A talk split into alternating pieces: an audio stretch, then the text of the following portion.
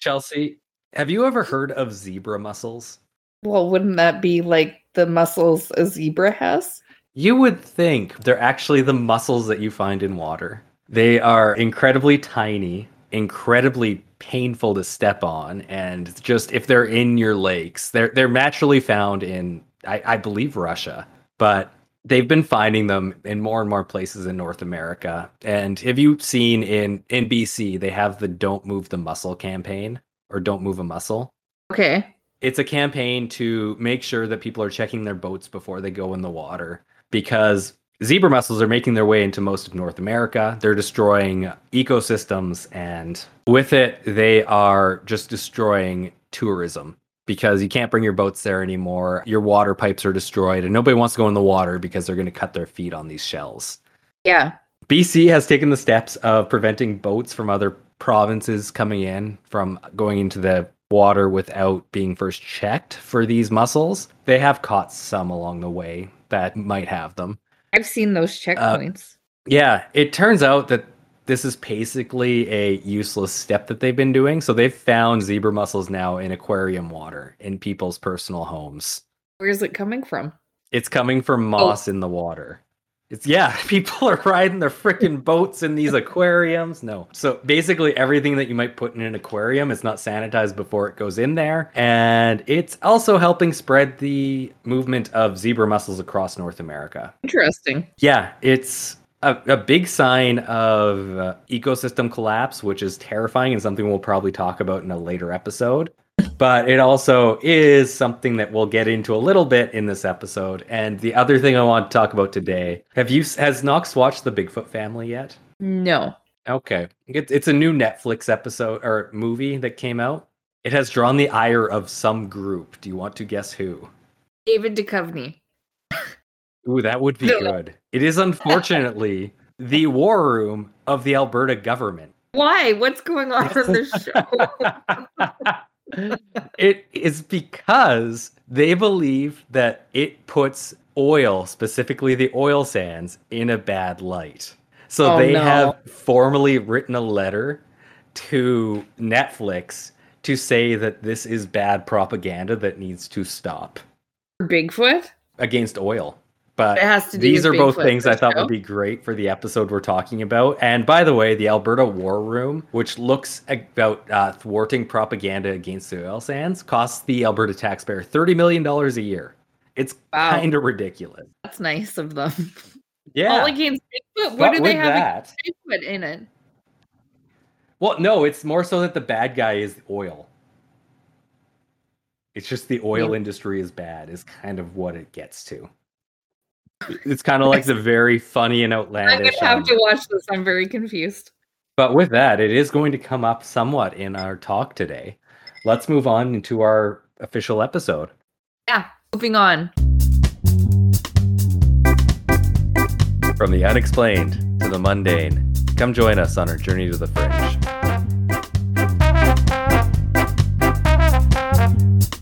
Welcome back to Journey to the Fringe. We are officially moved on and totally past UFOs. We don't even want to think about those things anymore. what we are now going to look at instead. what even are UFOs? Don't worry about it. We're going to talk about cryptids today, also known as cryptozoology. It is a very contentious and fun thing to read into. We're going to break it down into a, a, a nice linear group of things that we want to talk about. And then, like our last deep dive, we're going to look into certain categories within this group that we both enjoy and would like to gently massage into your skulls through your ear muscles. We're first going to start it off with the generally accepted definition of what cryptozoology is. We're going to actually talk about after that what a cryptid is. We're going to talk from there about what it takes to become a discovered species. Historically important discoveries would meet the definition of cryptids. How many species were discovered in 2020? Why cryptozoology is important to conservation and cryptids that science is seriously looking at at this point in time. At this point, let's just go right into what Wikipedia. The first thing you're going to see on Wikipedia's front page for cryptozoology, and that is cryptozoology is a pseudoscience and subculture that aims to prove the existence of entities from the folklore records such as Bigfoot, the Chupacabra, the Mokele Mbembe, and other such creatures. They, it's a fun word to say, Mo- Mokele Mbembe, And that's from I'm sure we're going to talk about that one later. okay. But I, I think the key here is to really look at the term pseudoscience. So, pseudo, whenever you see that term, it literally means fake. It is Greek for fake. So, what they're saying is this is this fake science. It's also why, if you want to write a book under a name that's not yours, that is a pseudonym, a fake name. Or if you want to fake your death, you are committing pseudocide, fake death. Mm. That is what Wikipedia says cryptozoology is. They also go into a, a, a longer description of the entire group in itself of people describing themselves as cryptozoologists and saying they are practicing pseudoscience, along with the fact that they are not using scientific method to reach their conclusions they're coming to, and that's therefore why we can't trust what they're coming up with. That's not very nice of Wikipedia. It's it's fairly slanderous right off the bat. Yeah. I'm and it's kind of funny because I've always thought of like pseudo something. I've never said it means fake. I've always thought it means like somewhat or fringe. No, it does mean fake. Yeah. Pseudo. Now, if you actually look at the term cryptozoology, what what that literally means, crypto means hidden. Zoology means the study of creatures. All this is is the study of hidden creatures. And this is something science has accepted happens on a regular basis for a long time. But the thing is, they don't really remember that part. They always think about it as zoology because when you discover the creature, everything that was done up until that point to find it is zoology. It's only the fact that we don't acknowledge these creatures that makes it cryptozoology. So on this one, it's specifically pseudo, like fake zoology Yes. is what falls under this. So they're automatically. Well, and that's assumed- why it, it's interesting the crypto versus pseudo, where one's saying, no, it's just something we haven't seen, versus one saying, no, you're practicing fake science. Yeah. I, I thought it's really important to really get into those, like the difference in definitions there. And it's it's really Yeah. it's exactly like what we've been talking about with ufology. I'm sorry, we do need to bring this up. It is coming Yeah. back into our lives. You lied. I did. But that you is very important because the study of anything in the sky takes place, at least in science's mind, when you replace that you with an I. Everything else is a fringe topic outside of the normal science discovery. I was just reading about that today, and Jacques Vallée actually said you can't qualify, you can't quantify this as science if you can't use what would constitute science. You can't provide that kind of proof about UFOs. It doesn't That's- fit yeah. into the box that you're looking for. That is the next step. So, what does it actually take to become something that's acknowledged by science? It's hard to specifically say. So, what BBC said is you need to first determine, let's say you you find a Bigfoot in the woods. We're just going to use that because that is the tantamount cryptid that everybody knows. So, you find a single Bigfoot in the woods. First, what you have to do is go into the scientific endeavor of looking through all past scientific discoveries and seeing if this is something that has been described in the past. If it has not been described in scientific papers, you need to, after that, confirm that you have substantial enough evidence that you could publish and describe that species that you're now looking at in a detailed enough manner that science will accept this creature as real. Generally, what that means is you either need a body or you at least need some type of DNA evidence to back up what you have.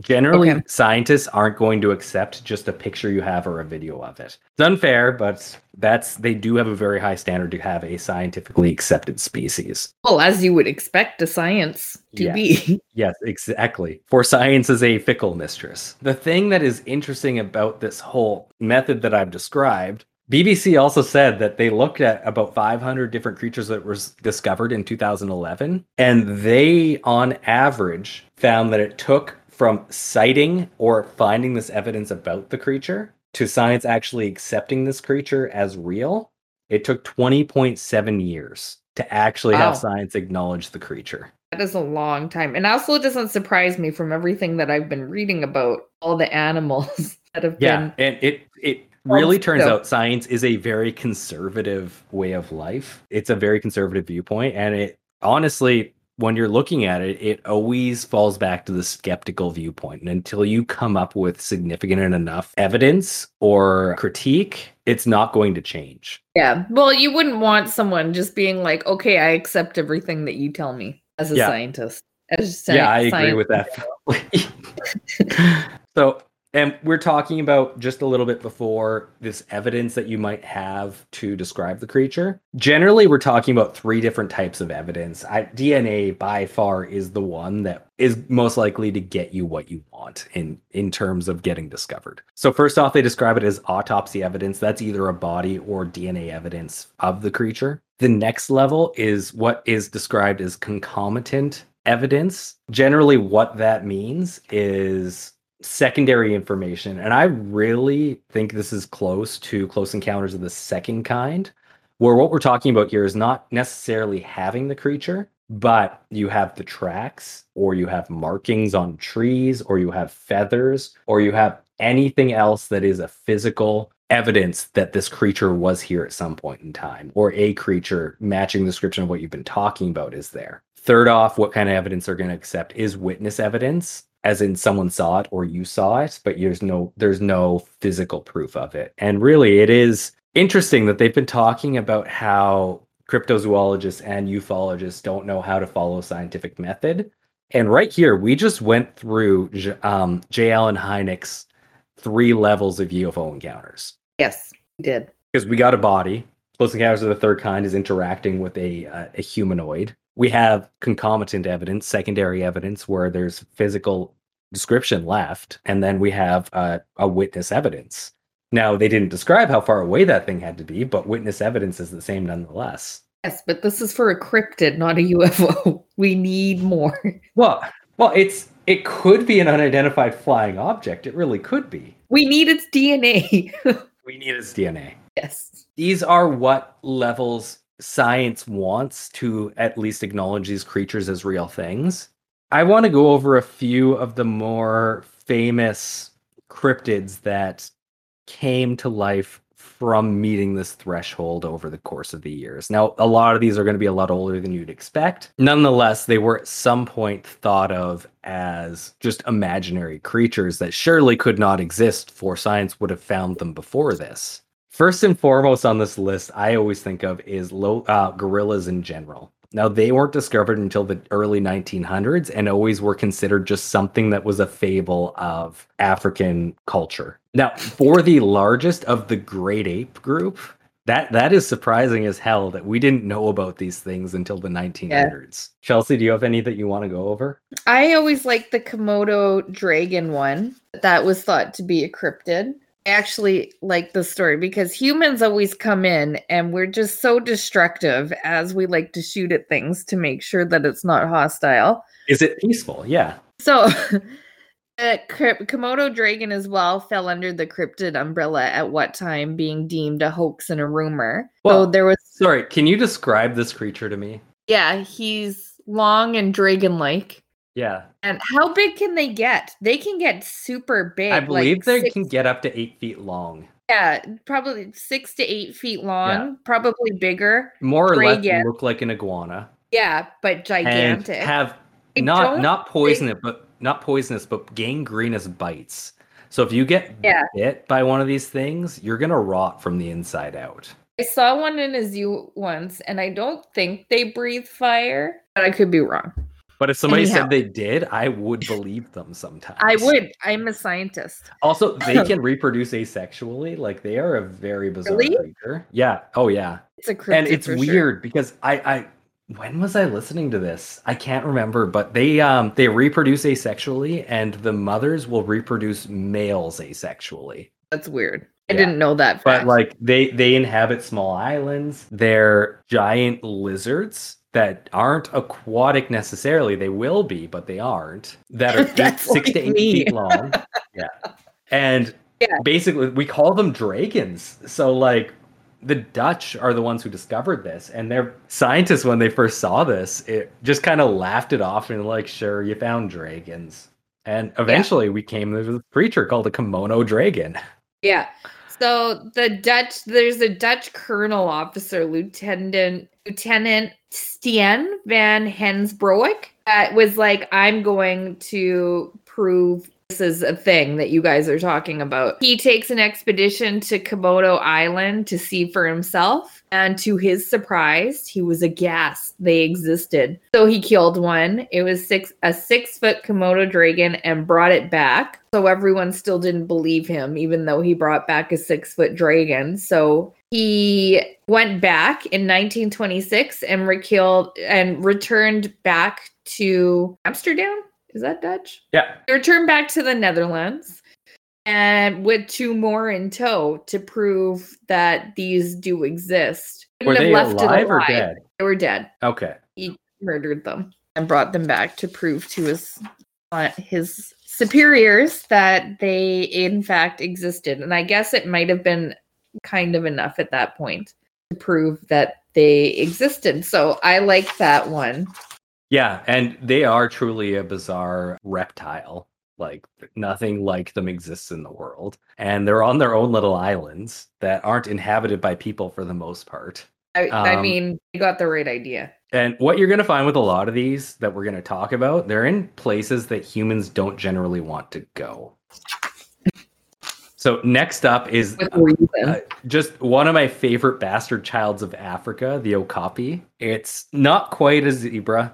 It's not quite a giraffe. It's not quite a wildebeest. It's some sort of weird mixture of all three of these things. It's got a stubby little neck for a giraffe. It's mostly wildebeest colors, except around the chest region where it's got stripes like a zebra. And it inhabits the deep forests and jungles of Africa and wasn't considered a real creature until the I believe 1902. It's early 1900s when we finally found a, a live specimen. For the most part, all the tribes in that area always had stories about it. They never questioned its existence, but science didn't discover this until 1902. Pandas, I believe, came about in the early 1900s as well. Chinese always had stories about it, but they did live in the mountainous regions of uh, Sichuan and other mountainous regions of China. Mm-hmm. And the ocean, we have, of course, the giant squid. Wasn't formally acknowledged as a, or sorry, that's actually called the colossal squid. It wasn't acknowledged as a species of squid until 2004, I believe. Yeah, and this one, one I'm just going up out of my head. But yeah, these are over 40 foot long squids that sailors have been talking about since hmm. basically Kraken. we've had writing. Yeah, and they believe this is where the idea of the Kraken came from. Yeah. In 2004, we finally got a specimen that we were able to study. And I can't remember what year, but one washed ashore in Japan. Uh, this is more me going off the top of my head than anything else. I'm not looking at my research notes for this one. It is a fairly recent cryptid. They actually call them megafauna, which I love as a term. So if you're looking at what has been discovered in the last little while, megafauna is something that's fun to look at. And really, if you want to look at cryptozoology, you need not look any further than the entire history of Australia being discovered, because basically every creature we found there, science is like, no, that can't be real. That's not real. The, the biggest case in points here are the kangaroos, which just nobody believed anything about it. It's like a deer, but it's on two legs and it hops and it just might punch you in the face if you get too close. It will fuck you up. And that's that's just not one species. That's an entire like grouping of things. And then there's of course the platypus, which mm. is the most bizarre of mammals. It is poisonous, which is just bizarre. It's got a bill, which no other mammals have, and it lays it's eggs. Yeah, it, it it's a beaver duck. You are entirely right. That is poisonous. so science heard this, said, no, that doesn't exist, and just kind of didn't accept it for a long time. Also, one that I found hilarious there's a certain type of sea turtle that I believe. Oh, sorry, what's his name? The guy who is known for genetics. I don't know anyone that's known for genetics. The British guy with the giant beard. He looks like Karl Marx. Santa. Yes, Santa, the known geneticist. He studied the Galapagos. Oh, Darwin. Charles Darwin, thank you. So Charles Darwin was also one of the first people to find a particular subset of sea turtles that had never been recorded, but they had been known about for a very long time. But a sample never could be brought back to anywhere to be studied because they were known as a very delicious species. So you would get hungry on the ship ride home and eat it and say, Yeah, I just kind of know about this thing. You know Probably what? Our a shell." podcast is really just about how horrible humans are. most Yeah, of the time. yeah. I would never pick So- a turtle for being delicious. Ah, I've never had a turtle. Don't say I want to. And of course, the most recent on our list of creatures that have been acknowledged by science would probably be what's known as either the Grolar bear or the Pizzly bear, which is a hybrid of a grizzly and polar bear. What's that? I was laughing to myself when I read Pizzly. Pizzly. Yeah, so it um, I can't remember which way it goes, but depending on which one's the mother, it's either a Grolar bear or a Pizzly bear. So it's a it's a hybrid of a grizzly and a polar bear, which due to global warming, their ecosystems are getting closer together. So they have been having babies together, which are sterile for the moment. And in 2006, I believe, was the first acknowledgement by science that a grolar bear or a pizzly bear is a real thing. Interesting. I mean, eventually it was bound to happen, and that's probably what they're gonna just become in the future. Well, Is Yeah. that Pizzly? Uh, Pizzly, I believe, is if the mother's a grizzly, and it's a grolar, I believe, if the mother's a polar bear. I would think it's yeah, I guess so. It's kind of versus there's a, a liger versus a tigon, and it's one if the tiger's the mom, and it's a it's the other if the lion's the mom. we were just talking about ligers the other night over dinner, So majestic. as you do.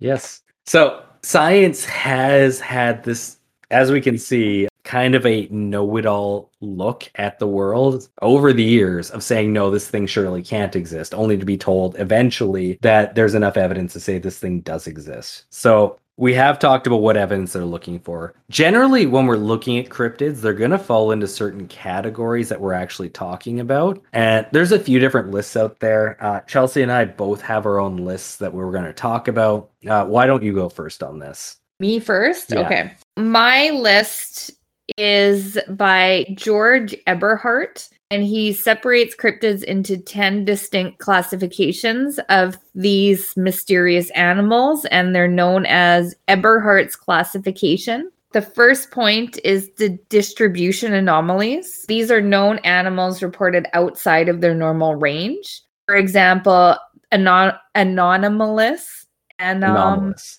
Anomalous. anomalous big cats of the UK, just known Yeah. not be in the That's- UK in general. Yeah, they're actually big cats in most of the world where um, they they should have been living. There are still reportings, and we're going to talk about this later, of big cats in those areas. Yeah. Number two is undescribed, unusual, or outside variations of known species. For example, giant anacondas reported from the Amazonia or the spotted lions of East Africa. And Um, sorry, Chelsea, just um, to to bring in what we were talking about in the uh, pre-session in this, I, I believe invasive species are also going to fall into that first category. Distribution anomalies. I yeah, mean, with distribution anomalies. So things that were not with global warming, and these are always going to be things that are going to be changing. But this is going to be something I'm going to talk about later as to why it's important that we study cryptos.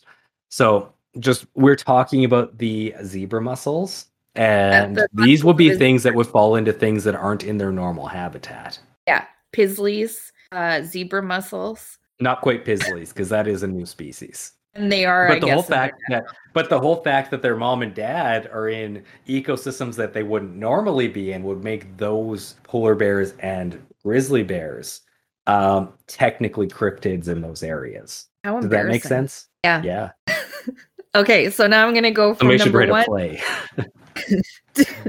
number three. Oh, there's a new venture for us. Okay, number three, survivals of recently extinct species. For example, the ivory-billed woodpecker, presumed extinct in 1960, and the Tasmanian tiger, which were Thylacine, yes. was declared extinct in 1936, or the Steller sea cow, presumed extinct in 1768. I love that they were presumed extinct, all I- of which are I, I've seen a sea cow. Now I, I'm sad I've never seen a Steller sea cow. They were All all that's coming to mind for a sea cow is a manatee, which are the Yeah. most majestic creatures of the ocean.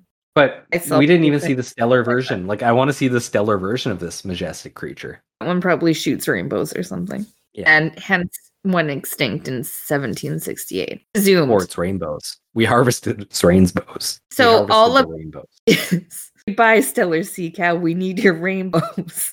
And that's why there are less rainbows Right. now than in the 1760s and prior. So all of these are still occasionally claimed to have survived to the present. Honestly, not sure why they're still occasionally claimed to still be survived. I'm not sure Well, if they are still survived. This also could be the fact that you could be looking at cryptids that no longer exist, but you want to prove existed at some point. So that is a different category. So if you're looking for a specific type of dinosaur that you believe could have existed, that is different than looking for a dinosaur that has survived to the recent day. So that's why they're making that distinction. Okay. Um, thank you.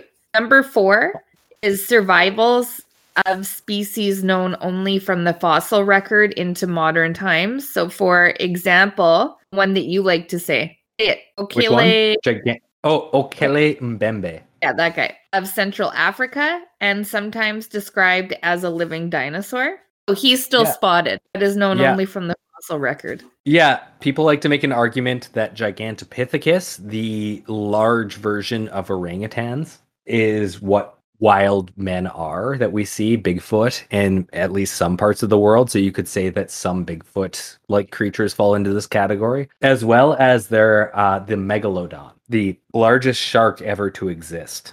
Yeah. There are still people that believe that still exists, and it would fall into this category if you were searching for that. There's so much in the ocean to be scared of. On a tangent, that's why we are talking about the Don't go in the ocean. because we were talking about if we were to be reincarnated, what animal would you come back as? As my and mine was a megalodon. I think it was a great choice. Yes, that is where I am. Okay, number five, lingerlings. Or survivals of species known from the fossil record much later into historical times than currently thought. So, for example, the woolly mammoth, presumed extinct in 12,000 BCE, but occasionally purported to have survived into later eras. Yeah, a lot of people believe they at least made it to the point where we were constructing the pyramids. So I believe it's about 6,000 hmm. years ago. That So and that's this is the category that we were talking about just earlier where you are studying an extinct creature, but you either believe A, there's an offshoot of that species that actually existed and we haven't proven yet, or B, it existed longer than we believe, but it is no longer in existence. Yeah, my point exactly. Number six is animals not known from the fossil record, but related to known species, such as the Andean wolf or the striped manta ray reported by William Beebe in the 1930s. Number seven is animals not known from the fossil record, nor related to any known species, which would be Bigfoot or sea serpents. Yeah. And a lot of the more paranormal cryptids that we would talk about,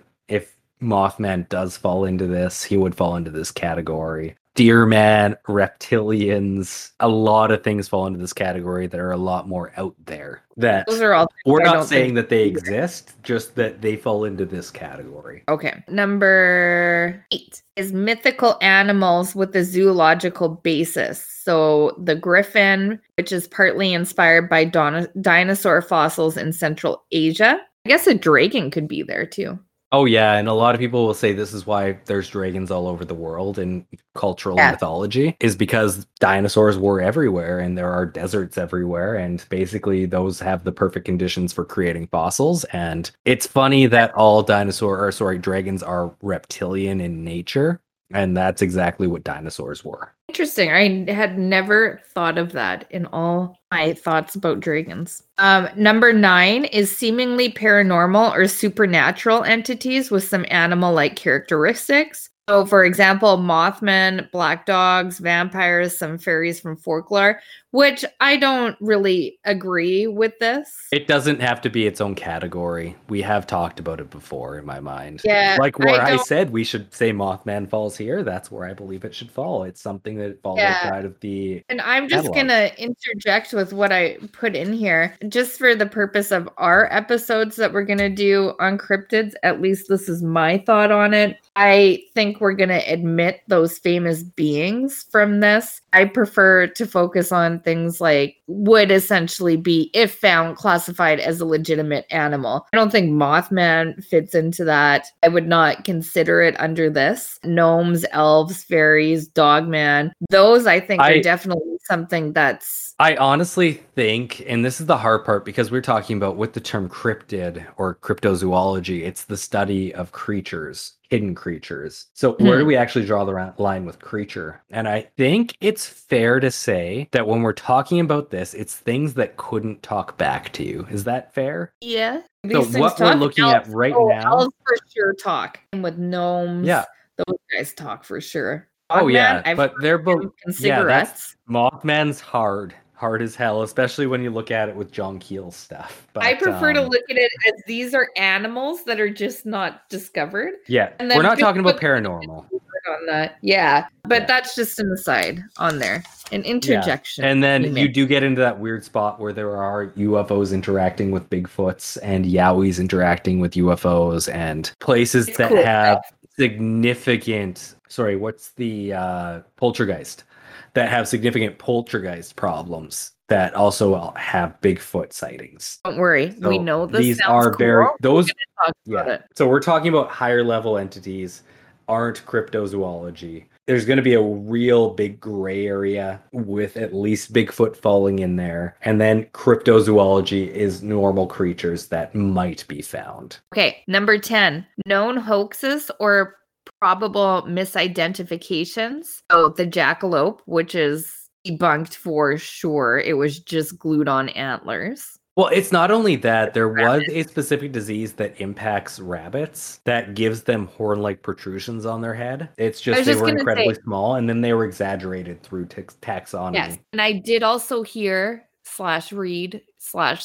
find out somewhere that these growths can pop up all over a rabbit's body, not just on its head as Yeah. Do you want to go over? I just want to talk about number two again. yes. Undescribed. because unfortunately I, I screwed up number one how we talked about it so i feel like we should go over it again Okay. Number two is undescribed, unusual, or outside variations of known species. The giant anacondas reported from Amazonia or the spotted lions from East Africa. And I, I think in this category as well falls things that aren't necessarily outside of their species but are different enough in some way that they warrant description by science does that make sense Because they're so not like colors are so off. no not necessarily just that but i'm saying like if-? Um, if you went and looked up the North American brown bear, it would give you a general size, would it not? So it would give you a weight category range. It would give you a size range. It would give you a color. So Yeah. spirit bears, you know what spirit bears are, yes? Maybe. Spirit Maybe bears are um, albino versions of grizzly bears that. Yes, I did encom-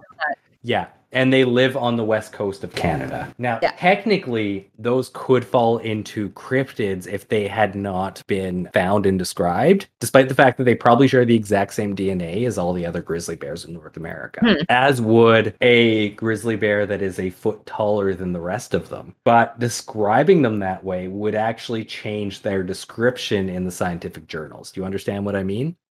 So yeah. when I say a grizzly bear is something that weighs between 1,000 pounds and 2,000 pounds is a and is somewhere between six feet tall and seven feet tall. If I found a grizzly bear that was striped and was also eight feet tall and 3,000 pounds, this would be in fact a cryptid that we would need to now redescribe this entire species. Yeah. Where would that guy have come from? Yeah, but that Anomaly. it's more so just talking about if the DNA matches, we now re- have to redescribe the species because there is an outlier. Yeah. Scientists. So cryptids are not just in themselves their own species, they can be outliers within species that need to be redescribed. Okay. That is a very long and meticulous list. I found a list I like a little bit more just because it is shorter and makes more general groupings so that we can talk about cryptids in a little easier manner. So, Chad Arment, who is an avid Bigfoot researcher, he came up with a list of four different groups of cryptids. First and foremost, animals that bear absolutely no resemblance to any known species, past or present. So, that is where you're going to find locked Bigfoot. You're going to find Mothman if you believe he falls into this group, a lot of these other things. Number two is creatures that reportedly bear a strong resemblance to a species thought to be extinct. This is where you're going to find the thylacine. This is where you're going to find the ground sloth that I'll talk about in a bit because I love the ground sloth. And this is where you're going to find uh, the Ethiopian deer. Simple enough. Number three, creatures that show up out of their accepted normal geographic range. So, again, these, this is where you're going to find invasive species. This is where you're going to find the black cats of the UK and the Appalachias. And this is where you're going to find there's giant spiders that are found outside of their normal range. Ew. Yeah, there's actually, I, I'm going to probably skip over this, but there's a lot of cryptid spider as well as accepted spiders that most people don't want to know about. So I think we're just going to skip over that. Yeah. Let's. And number four, and this is what I was talking about individuals within a species that are extraordinary in some way, size, coloring, or shape. Okay. Which I really love the fact that it could be a really fat version of that, that species that needs to be cataloged. He's Oh, oh boy, did he get fat. He's just Um, so fat. We need to talk about this big boy. that is impressive. I do have the- it's scientifically impressive. Oh god, to be scientifically impressively fat, that would just be something else. so Eberhart argues for six exclusions from classification as a cryptid. So one is insignificance. Cryptids must be big, weird, dangerous, or significant to humans in some way. This is kind of weird. Yeah, Significant. No, it's exactly just- you see a tiger and it's kind of chubby, but it's scientifically not fat enough to be significant to acknowledge. Oh, in so other words, 20 pounds bigger than the norm or what we've cataloged, not necessarily worth changing the catalogs Okay. Okay, I thought it was just like this is just boring, so it Yeah. doesn't need to be. It's lame. Why do we even talk about this guy? Okay, number two, lack of controversy. Someone needs to observe a mystery animal, and someone else needs to discredit the sighting. Cryptozoologists function as interventionists between witnesses and skeptical scientists. That is something to put on a I- resume for sure. If anyone's looking to beef it up for the cryptozoologist. Well, and that is kind of a funny thing to say because if it's just outright accepted as a cryptid when you write the paper or as a creature, it's not a cryptid. He's Yeah. really saying if somebody says that this thing doesn't exist once you write your scientific paper, then it's worth noting, which is a bizarre way to look at it. It's getting kind of crazy in these ones. Uh, number three, erratics. So, an out of place alligator that turns up in an odd spot, undoubtedly through ha- human agency, is not a zoological mystery. So, those alligators lot of with sense. flush down So- toilets. Or El Chapo, he had he had hippos in his compound in Florida, I believe, or Mexico. I can't. But if Yeah, one of those those were to escape and people were to say they saw it or they saw this hippo out out of its what natural habitat in Mexico or That's a real Florida, hippo, not a cryptid. yeah, that that's no, it's not a cryptid. That is not something's natural habitat. It's just a Or do you remember um, in the Toronto Zoo had two capybaras escape, and they were on the lam for at least a month. Oh, those guys are so people were- cool. I love you, Yeah. Cappy. Yeah, I know. And those wouldn't be cryptids. They would just be missing animals. Like it's it's kind of it's a weird other gray area that we need to talk about of creatures outside their normal habitat versus creatures expanding their habitat. That makes sense, right? Yeah, I got it. Okay. Number four is bizarre humans. For example, zombies. Ah, yeah, and that's what we were just talking about. Is the point of what is a cryptid? There is a paranormal versus terrestrial chalk that we haven't had. There's also the upper level, higher level being versus a creature be, uh, discussion that, that needs to be had on the line of anything human like is not a cryptid. See, and that's where he also said, where is it? Didn't he say something about seemingly paranormal or supernatural entities with some animal-like animal-like characteristics? So what is it? Well, that's going to be the hard part, and he he's trying to draw a fine line of what is a cryptid and what's not. It's really hard to do that. So, like the chupacabra, like kind of falls into that category, but again, there's a whole bunch of chupacabra sightings that also have UFOs involved. So, what Yeah. do you put that as? Chupacabra being uh, Spanish for goat sucker. It is a dog-like creature that sucks the blood of goats and other livestock in South America. Point five of the six exclusions from classification as a cryptid is an angel or demon. So the paranormal Fair. or supernatural. Yeah, but it, that again, it actually runs into the same problem as that one we just talked about. Yeah, it does. That would also be there. The paranormal or supernatural is admitted only if it has an animal shape. A werewolf sighting, which might involve a real dog or wolf or a mystery canine. Well, and honestly, it might just be in these a big group of cryptids that at least get talked about in today's day and age are animals with mange, where they've lost all their fur and they look Mhm. free. And Yeah. that is, uh, yeah, that's that's that whole like there are werewolf sightings still Oh all yeah, over the world, but the whole thing is, is what are they actually saying? Yeah. because What's that? Human.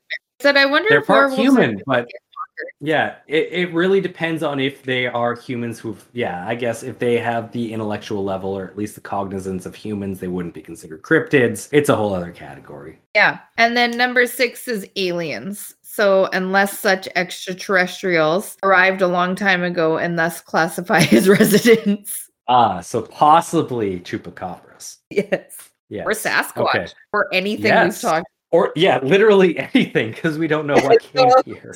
technically. Isn't it? There is at least some belief out there that octopi, or uh, sorry, octopuses, because it comes from Greek, they came here from another world because they are so alien to every other life on Earth, and they tech they they aren't in the fossil record because they have no bones. Oh, Now, yeah.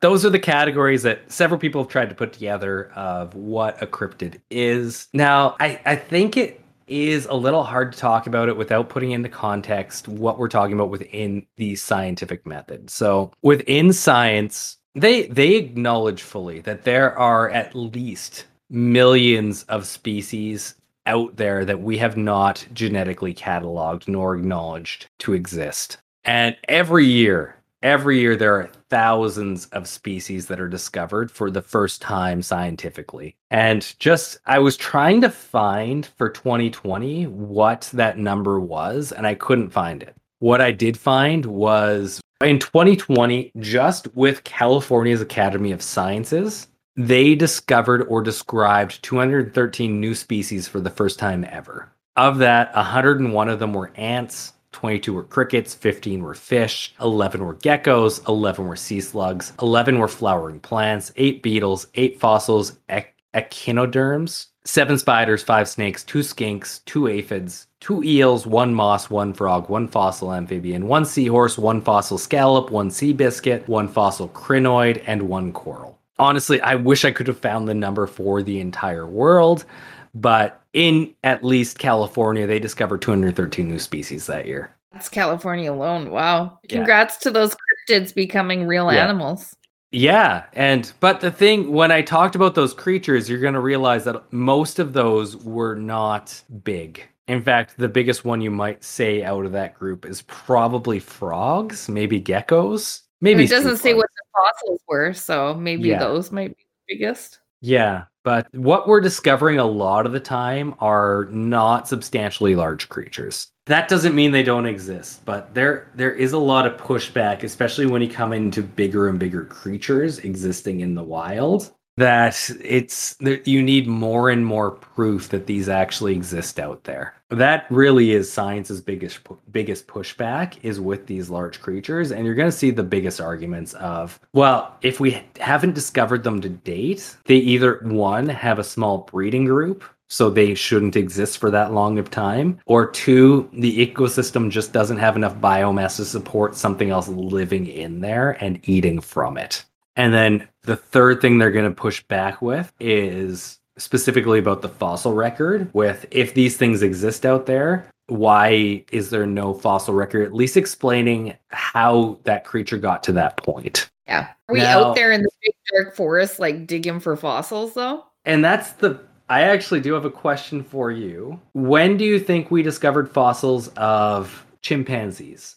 Mm, i'm going to say long ago 1700s. Okay. okay, so the first fossils from a chimpanzee were discovered in 2005. Are you serious? Yeah. That we So it, yeah. This is no this is something that a lot of people look at to say a lot of the places that we're looking at for cryptids they are in these very efficient ecosystems that use every piece of calorie in them to produce something and i i think i use the term calorie correct there that everything in itself has calories, so we need to use everything. Chimpanzees live in an ecosystem that is dense and rich, and for the most part, hard for humans to reach. And therefore, it's going to not create fossils. Everything in the body is going to be used. And hmm. even today, we don't have a lot of chimpanzee fossils. It's just the fact that we found one in 2005. Wow, interesting. And fossils are the exception, they're not the norm. Like, you have to die in a very unique way for bones to kept in a fossilized manner. So we're not saying that. Or mummified. Yeah, exactly. You're more or less mummified to a certain extent. The fact that we don't have fossils for a lot of these creatures, there are many creatures alive today that we do not have fossils for. Either because, one,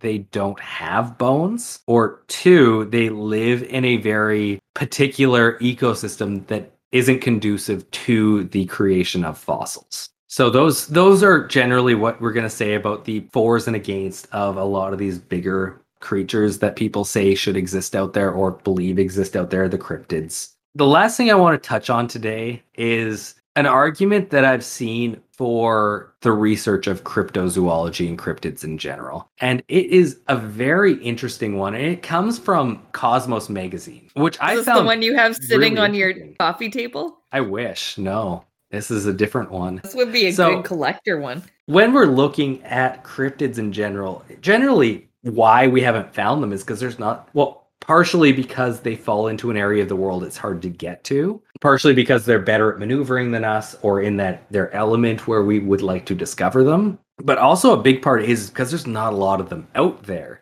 And generally, when there's not a lot of a creature out there, we classify them as either endangered or uh, uh, near extinction or threatened. And when we are able to do that, we're able to take steps to actually do anything to protect these creatures. And that is with cryptids. A huge part of it is that we can't do anything to preserve these species because we can't prove they exist. Hmm. When we're actually looking at what is considered the father of cryptozoology, Bernard Heuvelmans, he actually got into cryptozoology because he believed in the Loch Ness monster. But why he wanted to actually get into cryptozoology is so that we could ensure the protection of the Loch Ness monster. The fact that a creature that size living in that lake, it would surely need some sort of intervention from either government or other bodies to ensure that it could continue to exist. Is that not fair to say? Yes, that is very fair to say. I like him, that being said. And Nessie has also yeah. proved that he does not need our help. If anything, he wants us to leave him alone. yeah, but that's that whole thing is if we're going to classify him as an endangered species, we could at least legislate to say, just leave this lake alone. It's Nessie's. Yeah. And a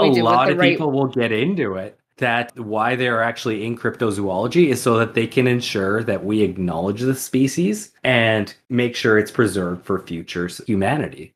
Yeah. when you're looking at a lot of these, we're going to talk about this in a bit. Mhm. That is where the actual cryptozoologists are coming from. And even when you look at Bigfoot, there is a sect of Bigfoot researchers who are trying to discover them so that we can ensure that their corridors through North America are not disturbed by human interaction, Yeah. such as logging or any other industrial uh, use we make of their land. Another case that this Cosmos article makes for why cryptozoology should be embraced is because cryptozoologists actually look at cultural stories for discovery of these creatures. They're not just looking at do we have DNA? Okay, we don't have DNA, so let's just kind of drop it for now. And when you're looking at it, we're talking about all these other groups like when we're talking about the kangaroos they weren't discovered by scientists they were discovered by other people who were able to bring back either a live specimen or a dead specimen of these creatures Hmm. their whole thing is these people are looking at a different set of things that aren't necessarily wrong. They're just different than what science is used to looking at. And when we're looking at these harder to reach places, maybe that's what we should be looking at when it's not humans' natural home. Most importantly, if we actually do need to be helping these creatures survive, maybe we should be looking to cryptozoologists to actually help us reach bringing these species to a point where we can protect them. Yeah, that's a very good point. And they bring up a very interesting case study here, and it is a ox that was discovered in Vietnam in the mid 90s. It was discovered through word of mouth stories that were passed along through Vietnam's villages, along with horns that were bought at marketplaces. And you would think Vietnam is a place that we were, we have been, we have been for a long time. We fought a war there, a very brutal war. Mm-hmm. And they still, decades later, discovered a new species that is not insignificant in size. It was in the Vu Quang Nature Reserve that they discovered this new type of ox that is jungle dwelling. And Interesting. I can't I can't find the name of the creature. It is a very good, it's a nice read on Cosmos, the magazine's website, cosmosmagazine.com, advocating for the use of cryptozoology in the scientific method. That's cool. Is there a petition I can sign? There unfortunately is not, but there is a beautiful website called cryptidarchives.fandom.com that has a very extensive list of all cryptids out there in the world, from the mundane to the bizarre. For whether it's in your region or you're looking for a specific type of cryptid, it does have all of them and it does cite its sources when it can. And if you're looking to look further into specific areas or types of creatures, I would suggest at least going to this website and taking a look around. I was looking at Canada's today and it has some fantastic ones. And I also realized that there's something called the British Columbia Scientific Cryptozoology Club that Oh, exists, or at least existed in 2006. I'm so that down is right at least when we're talking about cryptids, why we should actually be embracing this at least somewhat to bring about a movement to protect species. And we know for a fact that there are going to be many species that we never get to catalog that will be extinct before we acknowledge them. Because Probably. of the fact that there are so many species out there that we haven't found. Yeah. And Yeah. let's face it, humans aren't going to stop humaning anytime soon. No, as we've seen as humans. Yeah, but we saved it until this point. There are a few species out there that science is taking a look at right now to actually bring about that are significant in size. Uh, Chelsea, do you know about any of them? I'm not sure. Okay. Well, I know there is a big movement in Australia for the thylacine in Tasmania, the Tasmanian tiger. The thylacine awareness group in of Australia that is resided over by Neil Waters. He has been putting together a rebuttal to experts like Nick Mooney who say that this creature can't exist anymore and he has been finding stool samples uh, paw prints on the ground he has pictures of this creature and all but unfortunately DNA evidence, which is absolutely what basically science requires at this point in time to rediscover this creature. He just needs to walk into the woods with some syringes and go with stabbing. Go with stabbing. You'll also find out that way. You won't need out. to bring a gun because you will find out if the creature is peaceful or not. Yes, you will. I also I really like the Ethiopian deer, which is just you know a lot about at, sorry, I shouldn't say you know a lot about Africa. You know of Africa and its species. If you Deer is mean not that, one then yes, I know a lot. Yes, from Z zebra to whatever comes before that. But sorry, deer is not something that is really found in Africa. To find something described as a deer is outside of the normal and is something that's fully not acknowledged. But there's something called the Ethiopian deer that is looked at in um, Africa. There is also something called the the Marozi, and I don't know if I'm pronouncing correctly, but it's more or less a spotted lion that lives in the slopes of the mountain region.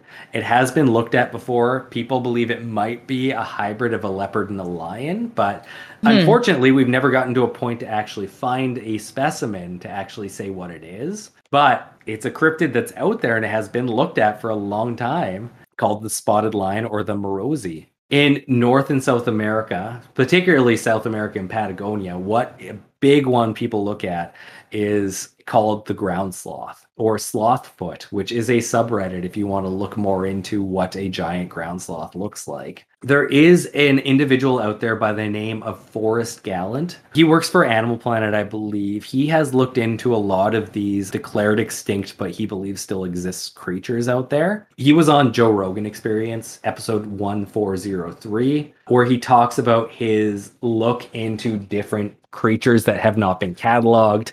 He talks about giant caiman in the Amazon. He talks about going to look in Patagonia for the ground sloth. I believe he talks about finding certain types of deer on different islands. I haven't watched it in a while, unfortunately, but it is a great listen if anybody's looking for more to look into for already declared extinct creatures or the more ordinary of the cryptids. I just looked up slothfoot and only pictures of sloth meat came up. Oh, interesting. But yeah, the subreddit Slothfoot is out there for ground sloth specifically. It is believed in the Argentinian region of Patagonia that it is out there still because it is a very devoid of human existence area of the world Mhm. and one of the last. So that is good to hear. Yeah, that's what we can tell you about cryptids. They're pseudoscience, but they are also a very valued part of the scientific method.